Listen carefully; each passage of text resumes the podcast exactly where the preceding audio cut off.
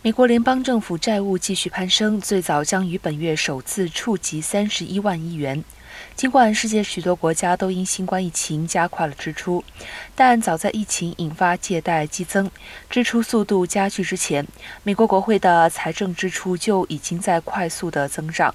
美国是世界上最大的债务国，债务规模高达三十点九万亿元。国债中网站的数据显示，这意味着每个美国公民的债务负担为九万两千七百零九元，负债率公共债务占国内生产总值 GDP 之比为百分之九十七点五三。